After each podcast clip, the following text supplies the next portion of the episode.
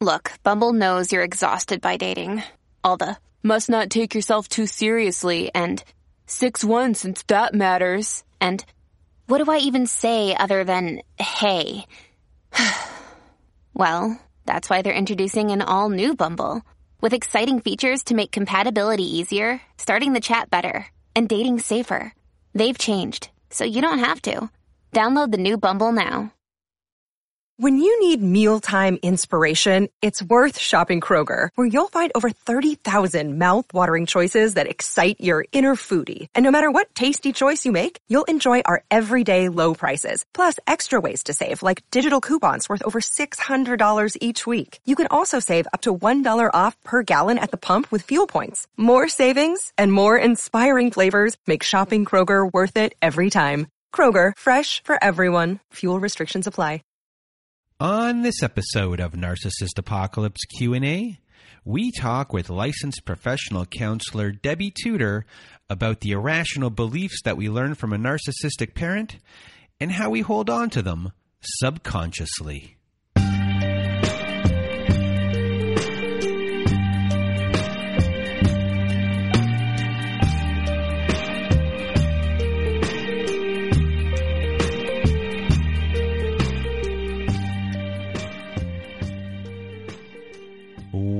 Welcome to Narcissist Apocalypse Q&A everyone. I am Brandon Chadwick and today with us we have Debbie Tudor. How are you? I'm great, Brandon. How are you? I am good. And for those of you that want to be a guest on our Survivor Story episodes that air on Mondays, please do go to narcissistapocalypse.com. And at the top of the page, there's a button that says guest form. When you click on that button, there's all these instructions. And please follow those instructions. Send us an email at narcissistapocalypse at gmail.com or fill out our guest form on that page, and we will go from there. And uh, people that might be sending in their stories might have come from narcissistic parents, they might have been the scapegoat. And today, Debbie is going to be talking with us about these things. And for those of you that don't know Debbie from our previous episodes, Debbie is a licensed professional counselor, supervisor, and certified narcissist abuse recovery coach. She is worldwide, and you can email her at info at rockwall counseling.com. And her website is rockwall counseling.com. Debbie is the author of the book. It's Not You, It's Them 30 Days of Hope and Help for the Adult Child of a Narcissistic Parent. And that is a workbook. And she also has these amazing cards. They are one minute sessions. They're a card deck of affirmations that she designed to rebuild self worth after abuse from a narcissist. And Debbie has been on our show uh, a few times already and we've discussed the five questions that you get from your clients. We did an episode on, on that. We've done stuff on scapegoating. You have a brilliant method uh, that's an alternative of Grey Rock, which is called protected contact. We've discussed dual diagnosis with you on the show. You've been a great friend to our show and have supported us from the beginning. So it is always lovely to have you here uh, with us because I've sent many people to you for counseling and they rave about you. So, again, I just really want to thank you uh, for being here. And today we're going to talk about scapegoats, how to talk when you talk to yourself. And we're going to also be touching on mothers, uh, mistruths, the irrational beliefs of the narcissistic parent that we've learned. And we hold on to these subconsciously. So, Debbie, I guess let's break into this kind of method that you use. You use these things within your sessions for scapegoats. You use CBT tools. And so I guess I, the general outline here would be I guess question one why we believe what our parent says is the gospel when we are children.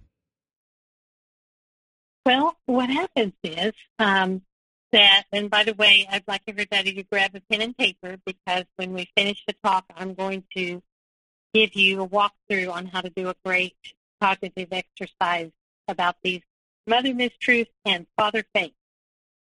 So you might be, be ready for that. But I want to start with it's not an exaggeration, Brenda, to say that self-talk shapes our lives into what they are today. And that's a very scientific, very uncomplicated fact. Um, our brain has something called a reticular activator. And what that does is it's a uh, little, about as long as a pencil, the little gland above the spinal cord. It goes out to seek what we think about and make it come true. It brings to light what we're looking for, and it filters out the rest. So this is why these subconscious beliefs, these negative things that our parents tell us are so, so important and critical to uncover. And basically, it's the reticular activator's job is to create our life's reality, to seek out what we think about, make it happen. And if you've heard of The Secret, it's based on that part of the brain, um, more in a philosophical setting, but basically that's how it works, the reticular activator. Another thing you need to know before we get into the parents is the reticular activator does not discriminate between positive and negative. So if you have a negative thought, like I'm going to lose weight, you're going to focus on weight. If you have a positive thought like self-love, then those are positive words, and it looks for ways to bring that into being. So it filters out negative words um, when you set your affirmations. This is why it's really critical to only read professionally written affirmations because you can do more harm than good. But um, that's why in my book, the affirmations are in every exercise. There's an affirmation you must do looking in the mirror. And that's why I wrote the card deck, uh, the one minute session. So what happens is our reticular activator seeks out what our parents say when we're children. Because as children, our very survival depends on our parents. We could die if we don't listen to them, and we look up to them as God. Um, their word is gospel to our little minds and teaches us what we need to know to survive in the world. And when the lesson is don't touch a hot stove, this is valuable and an appropriate lesson to learn from our parents. But when the message from the narcissist is, you're such a problem, you're too sensitive, you upset me by being who you are, then it's a very different story. This is why what we say to our children is so important. I remember 25 years ago when I was first doing counseling and I counseled children, um, I had parents come in and say, our child is such a mess. She just has this terrible temper. And I said, why do you suppose that is? And they said, well, she has red hair. And that label, that negative mother mistruth or father fake belief went deep into that child. And we will always live up to what our parents say about us and their children. So those mistaken beliefs are deep in our brains and they cause our behavior many, many times. So, by the way, we need to be very careful about how we label our children. Um, they root into the subconscious and they affect us the rest of our lives unless they go into therapy, make them conscious, and examine and refute them. So, a subconscious irrational belief is staying there, poisoning our existence underneath our awareness. And other ways that this happened, and it may have happened to a lot of our listeners, is that families will compare and contrast children with stories that focus the reticular activator on the negative, like saying, well, she's not good at math, but boy, her brother, he can just do anything. Or he's trouble. He's just always been trouble. Um, she's just sickly. You know, she's just always sick and in bed. And, or he's defiant. So when these labels are applied, it becomes a subconscious, irrational belief in our brain, and our reticular activator goes about ways to prove that it's true. So if you've been told by your narcissistic parent, well, you, you, can't really do that, you're never going to be a success, then that, that causes that. And we subconsciously seek out ways to prove that that's true. So it's really, I guess you would call it self-fulfilling prophecy that leads to these irrational beliefs because we will behave in a way to prove it right somehow. Now, to put that into um, cases, I can share with you with permission, with names changed. Um, my case, my patient, Dara, who is the scapegoat, which, by the way, all of my patients are the scapegoat because narcissists and golden children don't get help. They don't think they need it. They think they're perfect. So Dara, the scapegoat, had a brother named Mike. And Dara, when she was a little girl, would go want to be part of the neighborhood kids. And so her older brother had a habit of telling filthy jokes in the group of children. And one day Dara's mother walked by and heard him doing it. Rather than take him aside and talk to him about you know, context and accountability, she took Dara aside and shamed her for standing there. So what that taught Dara, the irrational belief that it taught Dara is it's your job to accommodate others when they behave inappropriately, which left Dara open to abuse the rest of her life. And that mistaken belief kept her sacrificing herself to keep others comfortable. And the main message I hear from scapegoats over and over and over is if someone's misbehaving or unhappy, it must be my fault. And that irrational belief handicaps the scapegoat so much. I have another client who has said, I have to tell my son what to do when he's upset, my grown adult son what to do, because I'm not a good dad if I don't. And when we dug into deep into that, it came from when his alcoholic father would get drunk, he would feel like I have to I have to help dad. I have to bring him coffee and I have to listen to him complain. And so he became a codependent fixer because of the irrational belief that he was responsible for other people's feelings and giving them advice was a good thing to do another client named Mary, um, very creative, talented artist, uh, had grew up in horrific abuse, and when she would do something her parents disapproved of, they would destroy her artwork. So to this day, 20 years later, I could not get her to create art, which would be so healing for her, until we uncovered this irrational belief that I'm not safe. It's not safe to create art. Something will take it away from me. And once we uncovered that irrational belief using cognitive behavioral therapy exercises, and I'm going to give you guys one at the end of this talk. Once we uncovered that, it set her free, and she argued with the irrational thought and has now creating and finding great healing in her creativity. Another day is here, and you're ready for it. What to wear? Check. Breakfast, lunch, and dinner? Check. Planning for what's next and how to save for it? That's where Bank of America can help. For your financial to-dos, Bank of America has experts ready to help get you closer to your goals. Get started at one of our local financial centers or 24-7 in our mobile banking app. Find a location near you at bankofamerica.com slash talk to us. What would you like the power to do?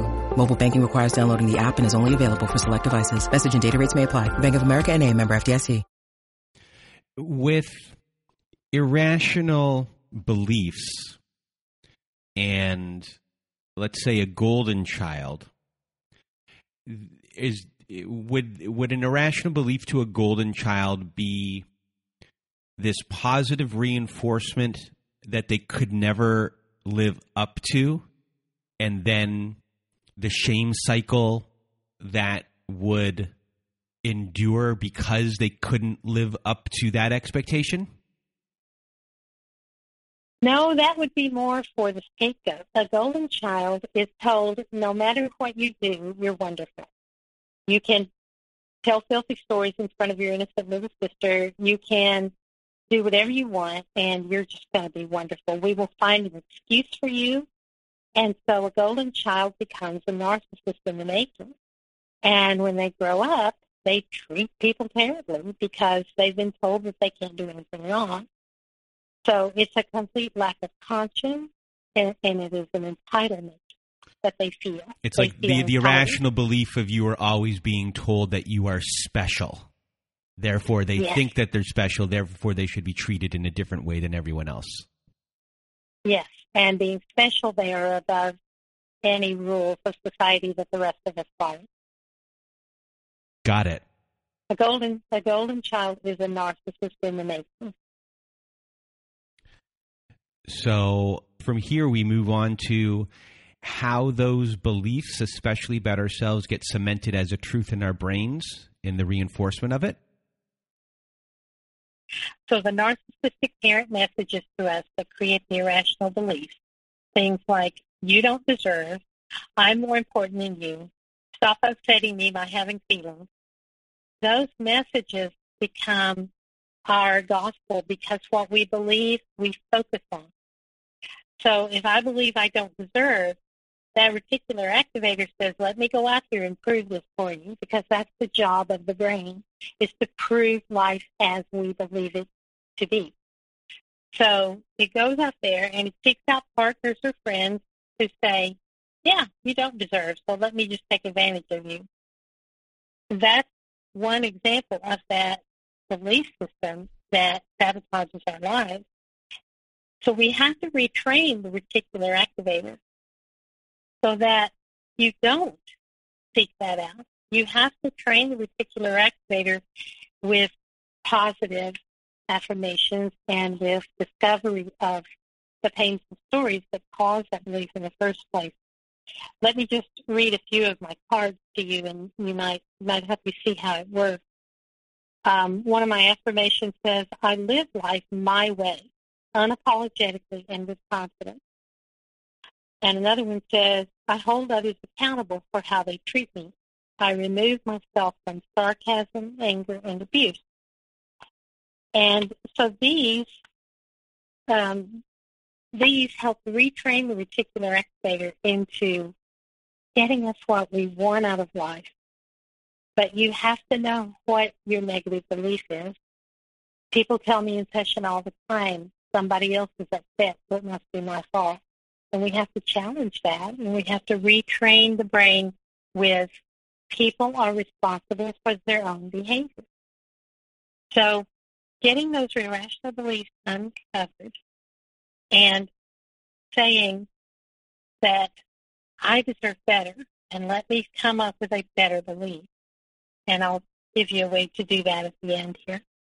Just remember that the reticular activator subconsciously goes looking for ways to prove the mistaken belief.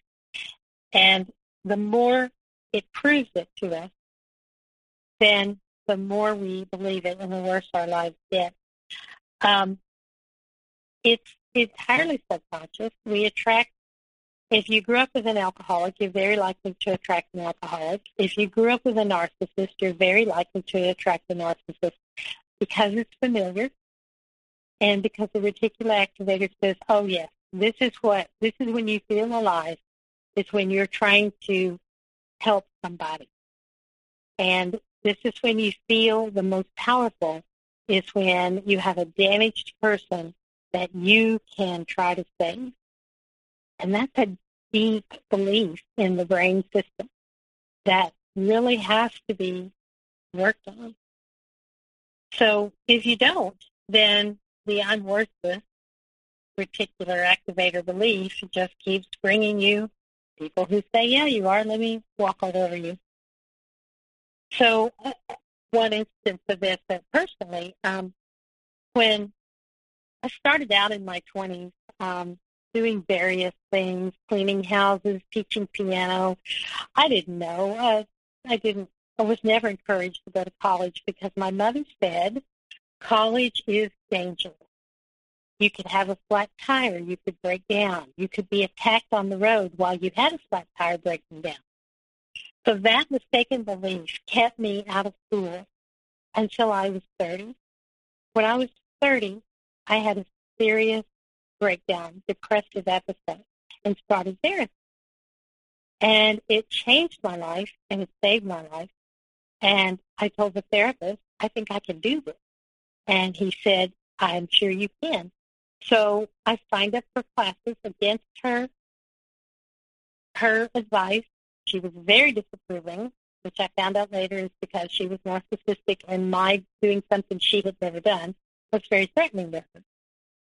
And the one of the first nights I drove class, I had a flat tire. And I rode down on the highway and I'm sitting there thinking, okay, my mother was right. A nice young man going to the same college pulled up behind me, got out, changed my tire, was wonderful and friendly. I slipped a 20 in his book because I, he wouldn't take any money. And by challenging my mistaken belief that my mother taught me, I began a career that has been the focus of my life. But it took the courage to challenge the belief. The reticular activator was on fire that day. it was saying, no, you can't do this, you can't do this. And I had to challenge that. And for everyone listening, the abuser in, in this case has a fear of losing control. So they're instilling fear in you, and the installation of fear in you keeps you within that control. And here's a moment where, uh, you know, I say to a lot of people, those beliefs that you've that are lies that are in your head that you've been told to believe in the healing process of everything the biggest thing is in my opinion is to prove that wrong and to prove it wrong is by doing it and then realizing oh i'm competent or there was nothing to fear uh, and things along those lines is that kind of the same theory you're exactly right and that is exactly what was going on there was she was very threatened until I got my master's degree, and then she would tell the world about her daughter. But in private, she would tell me, "Well, if you had a doctorate like Dr. Phil, that might be something." So, very classic narcissistic mother that I had.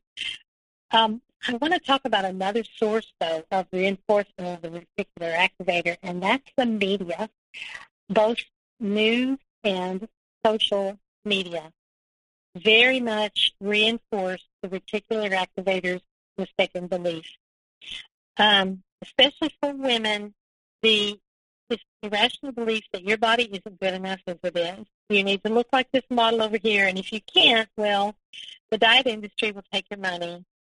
And if that doesn't work, well, that's your fault, not theirs. Um, so that kind of message is more powerful than we realize. And what I often have to do with women who've grown up with narcissistic mothers or fathers who focus excessively on appearance is to remind them that that's propaganda that the diet industry sends us and social media glorifies the impossible body for women. So I have them do the rational response, which is things like we're all born destined to be different shapes and sizes. And a woman's worth is not in her size. Um, but advertising knows the reticular activator. It will fit it, it activate it and get it out there and set it on fire. It knows how to play it. So between the parent source and the media source and the social media, it the reticular activator has a hard job set out before it. And the last way I want to talk about how those beliefs are reinforced is critical friends or partners. Um, people hide behind things like joking, teasing, sarcasm, like calling you a flake or so on. Those things get into the reticular activator, and the reticular activator starts seeking ways to make it true. So hearing verbal abuse gets into our soul, and it makes us change. So we really have to realize when we're being controlled manipulated with joking comments. So, up next, we have on this list number three is when those beliefs hold us back as adults, if they're not uncovered and questioned today. Well, I think it's starting to really become clear here as we talk about this that because the brain is trying to make the world the way we think it is, it subconsciously chooses situations and people who reinforce what the narcissist has already told us. So um, I see that most commonly in the fact that the most common question I get from my clients is, what if I'm a narcissist too? And that happens because the narcissistic parent has said, you're the problem. My mother called me the one I clash with. So we start to question ourselves because the reticular activator has been told so many times, you're the problem. And so it seeks out ways to make you believe that and make you think you're the problem. So when I start saying to a client, hey, you know, you don't have to put up with that. You really don't have to be around somebody just because you share DNA. Then the reticular activator fights back. And it says, no, no, no. You've been told your whole life you're the problem. So you're the problem. You can't get away. It's not their fault. And it's a very much a challenge to help a client see that they deserve distance because they've been told you're the problem, you're selfish, you're too sensitive. So say that we say a narcissistic parent has no contact or limited contact or protected contact, they start saying, you're just so selfish. You won't get in the car with me. That's just selfish of you. So no matter how justified we feel, we give in because we're trying not to be selfish as we were told we were being.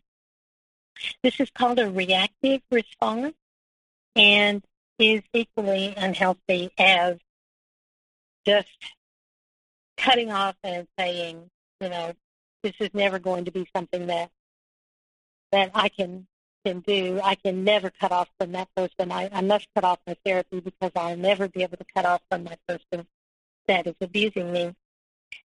So the irrational belief here is if I protect myself, I'm being selfish. That's a mother mistruth or a father fake that was told to you your whole life. If you protect yourself, you're being selfish. So people give it and they go back for more and more and more. It's an attempt to gain the narcissist's approval, which never works past the immediate moment. But clients will tell me that they're being the better person if they go back. And there again, that's just the root message of I'm being selfish if I don't go back.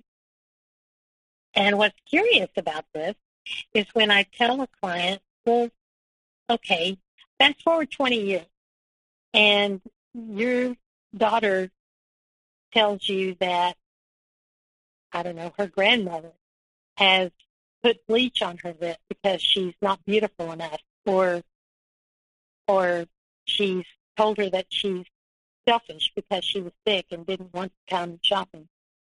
Would you tell your daughter, well, just put up with that, honey? That's just, you know, that's your family. You have to just overlook. And uh, every time my client would say, no, I would never expect my daughter to put up with that treatment. And that is my magic trick to get through that irrational belief. If you were, your mother treated someone you loved the way she treats you, would you tell them to just put up with it and keep going back for more? That really helps the reticular activator calm down when you apply it to someone you love. And up next, we have what it means to do a react against those beliefs and why that's equally unhealthy because you want to keep the pendulum in the middle. Right. Um, the basic um, mental health rule in everything in our life, from the way we eat to the way we exercise to um, the way we parent, and that's what I'm going to talk about, is moderation. Um, so if someone has been abused, horribly abused, or emotionally or physically, then the pendulum swings way over. And when they grow up, they tell me, I will never uh, discipline my child because I was beaten as a child.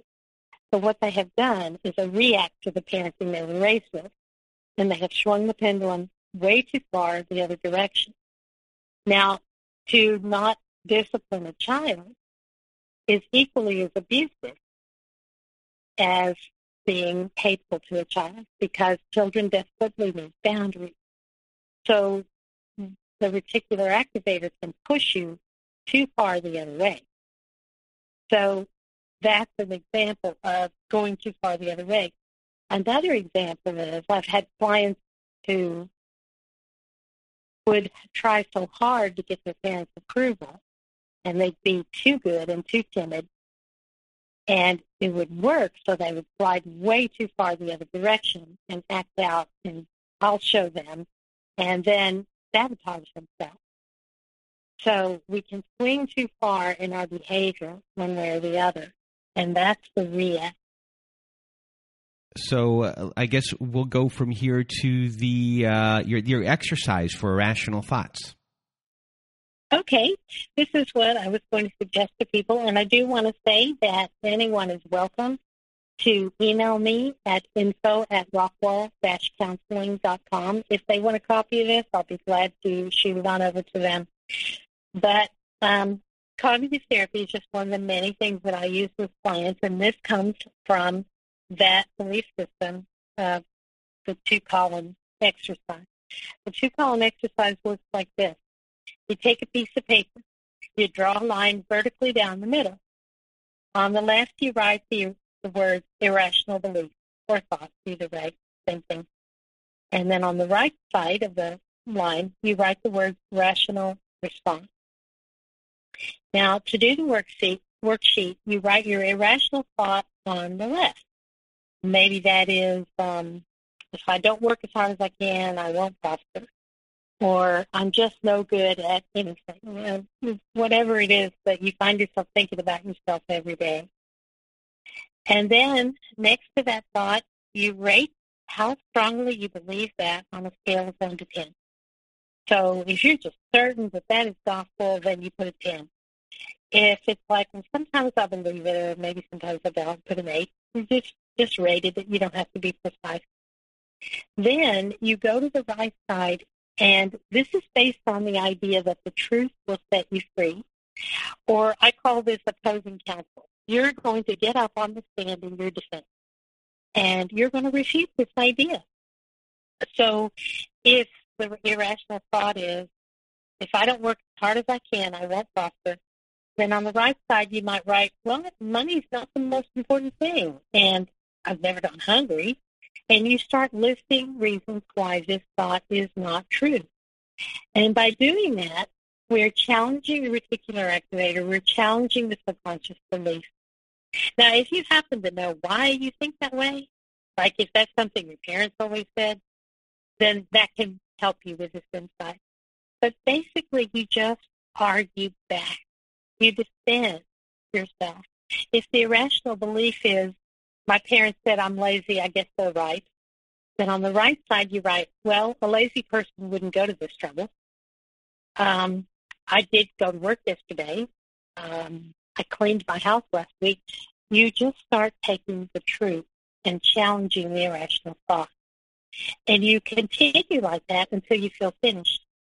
Now, sometimes my clients will write on the right side the irrational, I mean, on the rational answer, to the mistaken belief, and that'll bring up another irrational belief. So they'll go to the left side again, and they'll write that down. Yeah, I cleaned my house, but I didn't clean the back desk. And then you go to the right side, and you write, does it have to be perfect for you to be not lazy? And you just keep going until you reach a stopping point, either in your head or the bottom of the page or whatever you want to use.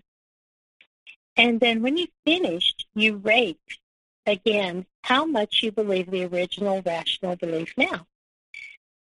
Nine times out of ten, that belief number has dropped significantly. I've had clients tell me when we do this together in session, you know, oh, I don't believe it at all. Why did I ever think that? And then keep that handy.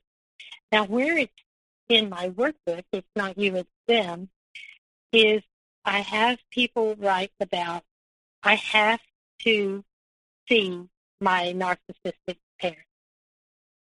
And that's the irrational thought on the left side. And then on the right side, they start listing all the reasons why. Things like, if I had a friend who talked to me that way, would I go see them? And maybe just because I'm related to this person does not mean they're allowed to abuse me.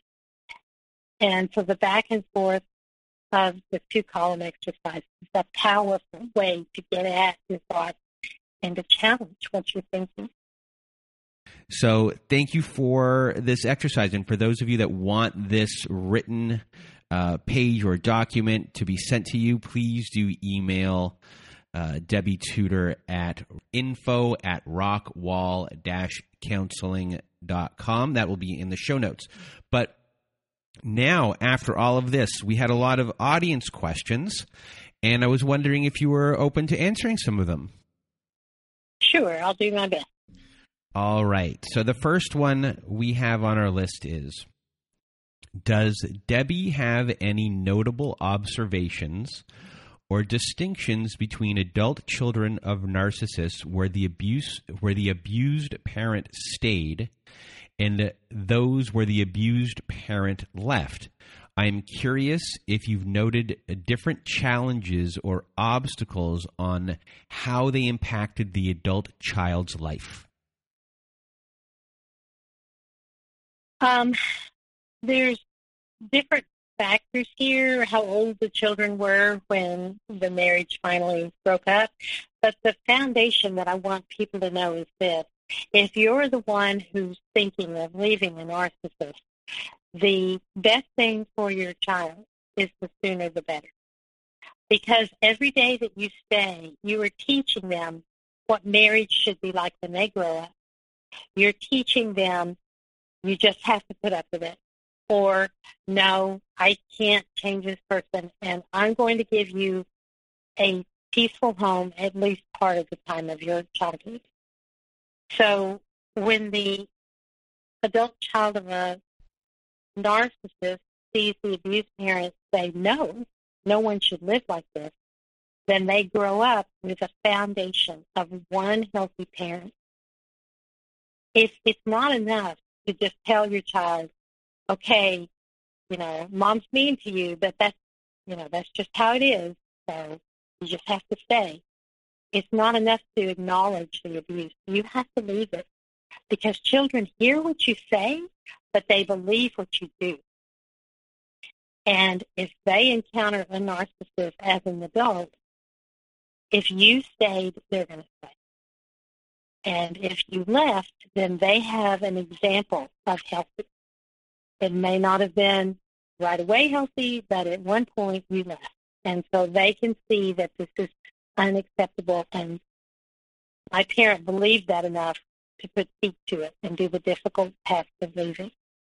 If you stay, then those are my clients who don't get it. They don't understand why it's okay for me to leave the abuser because mom never left, dad never left. So it's a definite question of getting out as soon as you can. If you want to help your child find peace and to have a good role model. And the next question we have is how do I let go of the guilt and fear of talking about the harm they caused? With children, you do not share the details of a divorce. You can say simply, um, this behavior that they did was not okay. But you don't go into details. Children, even adult children, deserve to be protected from the pain of adulthood. They don't need to be brought in on the nastiness. They don't need to be treated like a therapist or a friend. Now, as far as talking to a therapist about talking about the harm, with it is very hard to talk about your parent in a negative way. Very hard. And the reticular activator goes on fire. No, no, no. Remember, you could die if you don't please your parents. Don't talk about them that way. And it's very hard. It's very, very hard. And you must be very patient and gentle with yourself about talking about it because it is hard. All right. Well, thank you for that. And before we leave today, can you tell everyone about your book, uh, your cards, uh, all of your offerings, and where to find you? Okay. Well, the book and the cards are on Amazon, and that's the best place to get them. You can get them on my website, but that means you have to, they're a download, so you have to print them out yourself. Especially the cards. I really think you should order from Amazon. They come in a little gift bag, and um, one of my clients said she hangs the gift bag from her bathroom mirror, and every day she gets a card out from it. Um, they're beautifully designed, so I recommend that. But you can get them on my website, which is rockwall-counseling.com. Um, the book, It's Not You, It's Them, uh, is also on Amazon and on my website. Again, I recommend Amazon because it's a spiral bound with pages to write in, whereas if you get it on the website, you have to print it. But the book is It's Not You, It's Them, 30 Days of Hope and Help for the Adult Child of a Narcissistic Parent. And if you search It's Not You, It's Them, Debbie Tudor, it'll come up on Amazon. Um, the book is designed to it's different from your typical book because it's a workbook.